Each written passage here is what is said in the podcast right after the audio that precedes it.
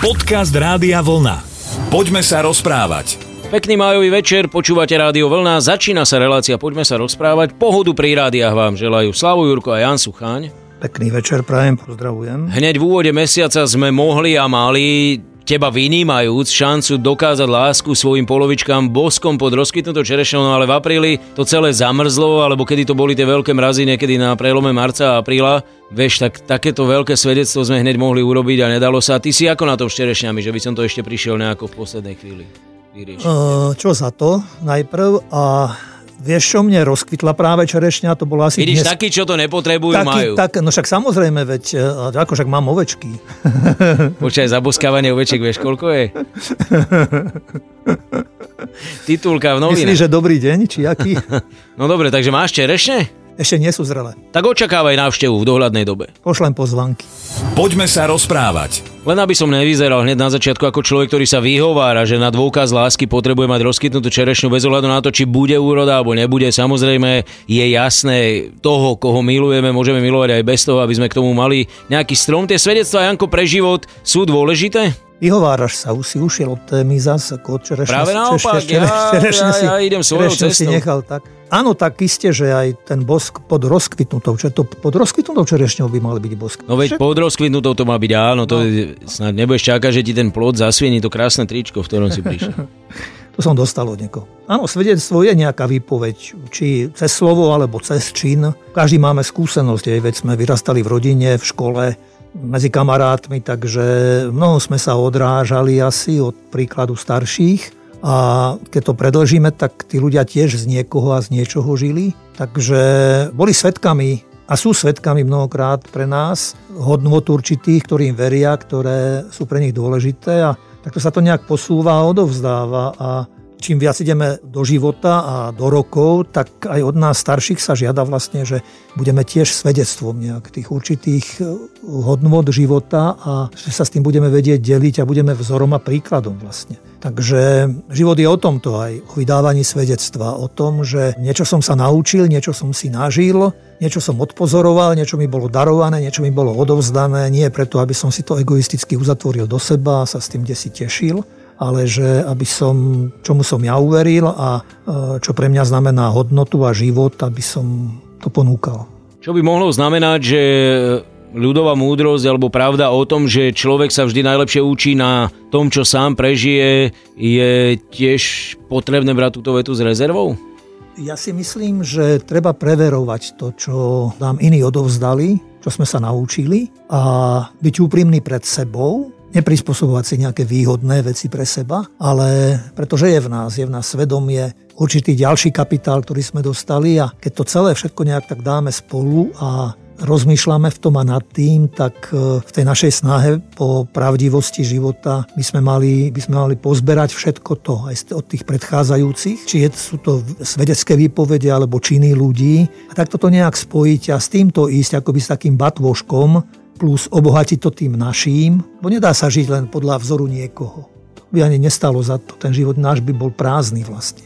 Ale to svedectvo vnímam takto, že je to dar, odovzdávajúci dar nám a obohatím to o to svoje a takto to nejak dám spolu a cesto, cesto posúvam aj ja ďalej a zase je to na tých ľuďoch konkrétnych, kde každý si môže prispieť tým svojim vlastne k tomu, čo dostal. Poďme sa rozprávať. Veľmi často sa pozeráme aj do duchovného sveta, k duchovnému rozmeru miery aj moja otázka. E, Príchod Ježiša Krista na svet bol svedectvom toho, čo pred ním hovorievali proroci? bolo naplnením toho, čo hovorievali proroci a isté, že bolo to svedectvom aj Márie a Jozefa, ich spoluúčasti na živote a starostlivosti o Ježiša. Takže potom Ježiš, keď už bol veľký, tak rozvinul vlastne aj to dedičstvo, alebo to posolstvo, alebo svedectvo, ktoré mal on naplňať. A ho naplňal aj, čo ja viem, ako rástol, povedzme, tak či keď sa stratil v chráme, tak tam už keď Mária mu hovorí, že syn môj, prečo si nám to urobil ja, tvoj otec sme ťa s úzkosťou hľadali, s bolesťou sme ťa hľadali, prečo ste ma hľadali, nevedeli ste, že mám byť v tom, čo patrí môjmu otcovi. Teda, že aj tam sa už on odvoláva na to, že to, čo má, čo je, čo, čím žije, čo prináša, že to nemá od seba. Na inom mieste potom už hovorí, ja otec sme jedno. A to Ján Evangelista má veľa práve takýchto vyjadrení, kde Kristus sa odvoláva na otca. na Boha, na lásku, ktorú sám potom nejak tak dokázal. A boli iní, ktorí potom aj o Ježišovi vydávali svedectvo. Keď ešte sa vrátime k počiatku jeho života, tak to bol napríklad Jan Krstiteľ, ktorý na ňo poukázal, že hľa baránok Boží, ktorý sníma hriechy sveta.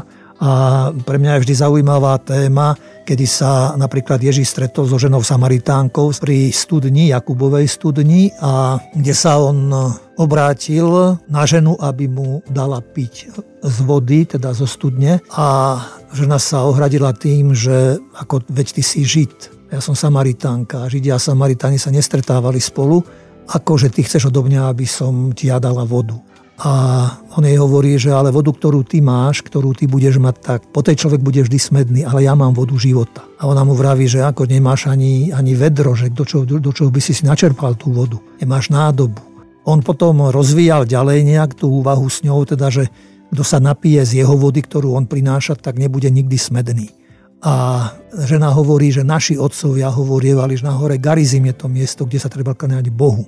Vy Židia hovoríte, že v Jeruzaleme je to miesto, kde sa treba kláňať Bohu. A Ježiš je na to hovorí, že žena ver prichádza doba, kedy pravistitelia sa budú kláňať Bohu v duchu a v pravde. A keď sa takto rozprávali, tak ešte on jej medzi tým hovoril ešte, že choď zavolaj muža, akože aby prišiel sem. A on hovorí, že nemám muža. On hovorí, že viem, máš 5 mužov. A teraz, s ktorým žiješ, tiež nie je tvoj muž. Ona bola z toho prekvapená, že teda, že tento rozhovor doviedol až sem, tak potom mu hovorí, že pane, ty si prorok, tak daj mi sa napiť z tej vody, že ty si múdry, ty vieš, ty vidíš, ty rozumieš. Daj sa mi napiť z tej vody. No a ona potom išla a ohlasovala všetkým, že stretla proroka, že stretla Krista, že vydávala svedectvo práve cez tento rozhovor, ktorý s ním absolvovala a pomáhala druhým potom, keď rozprávala o ňom, že koho stretla a že Kristus je Boží syn. No čo tých 5 mužov, tí ho asi nemali v láske potom. To už o tom Biblia nerozpráva, ale to ani je podstatné. Poďme sa rozprávať. Ešte stále sme konec koncov vo veľkonočnom období, ktoré za normálnych okolností, kedy chrámy praskali vo švíkoch, kedy si ľudia práve do kostolov cez tie veľkonočné dni prichádzali pre inšpiráciu nabíjať baterky, e, nasávať tú energiu a atmosféru a práve také tie svedectva, pretože je ich niekedy v rámci roka viac do života kresťana ako vo veľkonočnom období. Možno povedať, že vždy iste sa nájdu, ale to veľkonočné obdobie je typické tým, pretože tie udalosti, ktoré sa, dramatické udalosti, ktoré sa stali okolo Krista, mnohým nepasovali vlastne do života ani tým najbližším. Všetci boli otrasení s tým. Se sa začali rozchádzať, lutovali, že vôbec sa pre niekoľkými rokmi za ním vydali a že všetko nechali, zanechali majetok, zanechali rodiny. Aj keď o tom by sa dalo tiež debatovať, do akej miery alebo čo, ale že vsadili všetko na Krista a teraz takáto potupá pohroma a teraz prichádza veľkonočné ráno a prichádza prichádzajú nové udalosti. Hej. Peter s Jánom utekali k hrobu a zistili, že hrob je prázdny, že Ježiš stal z mŕtvych. Išli povedať ostatným, tí prichádzali zasa z iných prameňov, mali svedectvá, že Kristus žije, že je zaujímavé aj ženy, keď prišli k hrobu, kde napríklad sa hovorí o tom, že ženy rýchlo vyšli z hrobu a so strachom i s veľkou radosťou bežali to oznámiť jeho učeníkom. Ježiš im vyšiel v ústretí a oslovil ich, pozdravujem vás. Oni pristúpili k nemu, objali mu nohy a kláňali sa mu. Ježiš povedal, nebojte sa, choďte, oznámte mojim bratom, aby išli do Galilei, tam ma uvidia. Toto bolo tiež svedectvo, toto bolo tiež vydávanie svedectva o Ježišovom živote po smrti a zmrtvých staní, že Kristus z mŕtvych stával do ich životov, že oni začínajú úplne inak žiť a začínajú sa im mnohé veci spájať, ktoré prežívali predtým s ním a boli tam ale aj iní ľudia. A toto je pre mňa aj Veľká noc zaujímavá, že tak ako v bežnom živote a v každodennom živote je dobro a zlo a že aj dobré svedectvo, aj zlé svedectvo môže byť. Hej. Boli tam vojaci, boli tam, boli, to boli tam veľkňazi, ktorí tomu nechceli, ktorí to nechceli prijať za svoje a ktorí povedali, že my vám dáme peniaze a podplatíme vás a chodte a rozprávajte o tom, že, že ho ukradli, že Ježiš, Učeníci. Hej, že nevstal z mŕtvych a tak ďalej a tak ďalej. Takže ono to pokračuje vlastne a zasa je to na ľuďoch a ako čo si z toho aj my odnesieme a zoberieme do života. A natrafil som na jednu knižku e, zápisky z trolejbusu od Tomáša Komrska, ktorý rozpráva po tých všelijakých prácach, aké robil. Potom išiel robiť vodiča trojbusu, ako to začínalo všetko, ako čo všetko postretával v ľuďoch a teda akých ľudí, akých pasažierov. A zaujala ma jedna časť, že jak nedela a videla Vianoce uprostred roka. A rozpráva, že raz e, mu do cesty vbehlo nejaké auto, kedy on odbočoval vlastne na zástavku a on zabrzdil a teraz ľudia popadali. Tak vedel, že to nebude nič príjemné, že budú, budú sankcie a tak len sa pýtal, stalo sa niekomu niečo, tak ktorí boli akože pohodoví, tak tí vyšli von, ale zostala tam jedna žena a ležať na zemi a tam mu povedala, že tak toto mi draho zaplatíte. Bolo mu to ľúto, predstavoval si, že ako keď príde polícia, keď príde sanitka, teraz e, dispečer, že ako mu strhnú z platu a tak, pretože kamera si nezachytila poznávaciu značku toho auta, No a tak tej pani sa snažil hovoriť a vysvetliť, že ju prosí, aby mu odpustila, ale že on nemohol nič iné urobiť, takže nejak tak a tak. Keď prišla tá lekárka, tak tá pani skríkla, jo, ako ma všetko boli, ako ma bolí moja noha. Pani, čo sa vám stalo? Tento hlupák prudko zabrzdila, pozrite, čo mi spôsobil. Tak pani, ešte raz sa vás pýtam, čo sa vám stalo a ako? Spustí už ráznejšie pohotovostná lekárka na pani s modrinou. Zasa tá istá odpoveď. Milá pani, táto modrina je tak 3-4 dní stará a nič čerstvé tu nevidím. S pravdou von. Nastalo trápne ticho. Pani si zrazu bez vňukania pokojne sadne a len akoby cez zuby predsedí. To mi poradil syn. Čo vám syn poradil?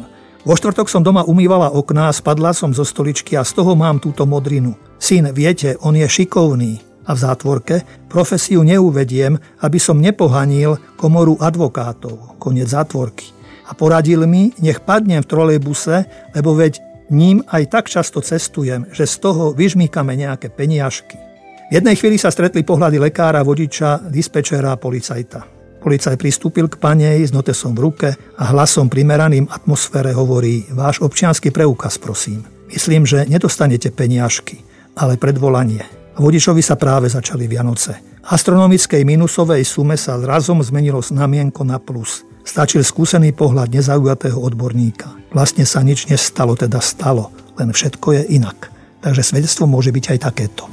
Poďme sa rozprávať. Keď hovoríme o veľkonočných svedectvách, tak e, na úplný koniec dnešného programu využijem príležitosť a poviem svoje dva najobľúbenejšie programy, ktoré som ja cez Veľkú noc videl v televízii. Jeden sa týkal Karola Vojtilu a druhý sa týkal e, Jorgeho Bergolia alia súčasného pápeža Františka, pretože to boli príbehy, ktoré, ktoré človek by potreboval vidieť, aby sme chápali, že, že kto sú títo ľudia, ktorí chodia okolo nás. Ja nehovorím, že v histórii boli len dobrí pápeži, ale títo dvaja sú absolútne top. Pre mňa. No dobre teda, keď povieš. Iných Iste boli, aj, nezažil. iste boli aj ďalší a ja som zažil Jana 23., Pavla 6., Benedikta 16. Videl si ten vtip, ako sa hovorí, že pápež je volený na celý život a Putin na 4 roky a Putin už stretol Je to 4 naopak pápežov? Asi, vidíš, vidíš, ako sa časy menia. Alebo nemenia. Keď si spomenul, jasná, pápeža Františka, pápež František je tiež svedok živej viery a je úžasný v tom, čo robí a koľko mu dovolia robiť ešte aj to osadenstvo okolo neho, pretože ja si myslím, že keby bolo na ňom, tak by ešte bol viacej prirodzenejší a ľudskejší, ale dobre, to je zasa o inom možno. Ale mňa zaujali tiež jeho slova, ktoré, keď mal požehnanie mestu a svetu, v ktorých medzi iným, kde povedal aj niečo takéto. V týchto týždňoch sa život miliónov ľudí zmenil z nenazdania. Pre mnohých zostať doma sa stalo príležitosťou uvažovať, zastaviť uponáhlané rytmy života, zostať so svojimi drahými a tešiť sa z ich spoločnosti. Pre mnohých však je to i čas ustarostenosti o budúcnosť, ktorá sa javí ako neistá pre riziko straty práce a pre iné následky, ktoré prítomná kríza so sebou prináša. Povzbudzujem tých, čo majú politickú zodpovednosť, aby sa aktívne nasadili v prospech spoločného dobra občanov, zabezpečujúc potrebné prostriedky a nástroje na umožnenie všetkým viesť dôstojný život, aby napomohli, keď to okolnosti dovolia, obnove zvyčajných každodenných aktivít. Ďalej pokračoval, toto nie je čas na lahostajnosť, pretože celý svet trpí a potrebuje sa zomknúť v jednote pri čelení pandémii. Skriesený Kristus nech dá nádej všetkým chudobným, ktorí žijú na okraji, utečencom a bezdomovcom. Nech nie sú ponechaní o samote títo najslabší bratia a sestry, ktorí obývajú mestá a periférie v každej časti sveta. Nedovolme, aby im chýbali veci základnej potreby, ktoré sa ťažšie zháňajú teraz, keď sú mnohé prevádzky zavreté, ako ani lieky a najmä možnosť primeranej zdravotnej starostlivosti. Toto nie je čas na egoizmus, pretože výzva, ktorej čelíme, sa to týka nás všetkých a nerobí rozdiel medzi osobami. Spomedzi mnohých oblastí sveta zasiahnutých koronavírusom sa obraciam myšlienka zvlášť na Európu. Po druhej svetovej vojne tento kontinent dokázal povstať vďaka konkrétnemu duchu solidarity, ktorý mu umožnil prekonať súperenia minulosti. Viac než inokedy je naliehavé, predovšetkým v dnešných okolnostiach, aby také súperenia nenabrali opäť na sile, ale aby si všetci uvedomovali, že sú súčasťou jedinej rodiny a vzájomne sa podporovali. Dnes Európska únia stojí pred epochálnou výzvou, od ktorej bude závisieť budúcnosť nielen jej, ale aj budúcnosť celého sveta. Ja som aj čítal, že poskytol pápež František e, tabletu, myslím, rozhovor a tam si poťažkal na niektorých európskych politikov, pretože vraj používajú slovník z roku 1938. Takže tiež na zamyslenie asi. A pápež pokračoval ďalej. Lahostajnosť, egoizmus, rozdelenie a zábudlivosť skutočne nie sú slová, ktoré chceme počuť v tomto čase. Chceme ich zakázať po všetky časy. Zdá sa, že majú navrh keď v nás výťazí strach a smrť. Teda keď nedovolíme Ježišovi zvíťaziť v našom srdci a v našom živote. On, ktorý už porazil smrť a otvoril nám cestu k väčšnej spáse, nech rozoženie temnoty nášho úbohého ľudstva a nech nás vovedie do jasu svojho slávneho dňa, čo nepozná súmrak atomu. Ďakujeme ešte raz veľmi pekne. Jan Suchaň, Slavu Jurko sa lúčia. O týždeň sa na vás opäť tešíme z Rádia Vlna. Pozdravujem aj ja, pekný večer. Rádio Vlna. Hity overené časom.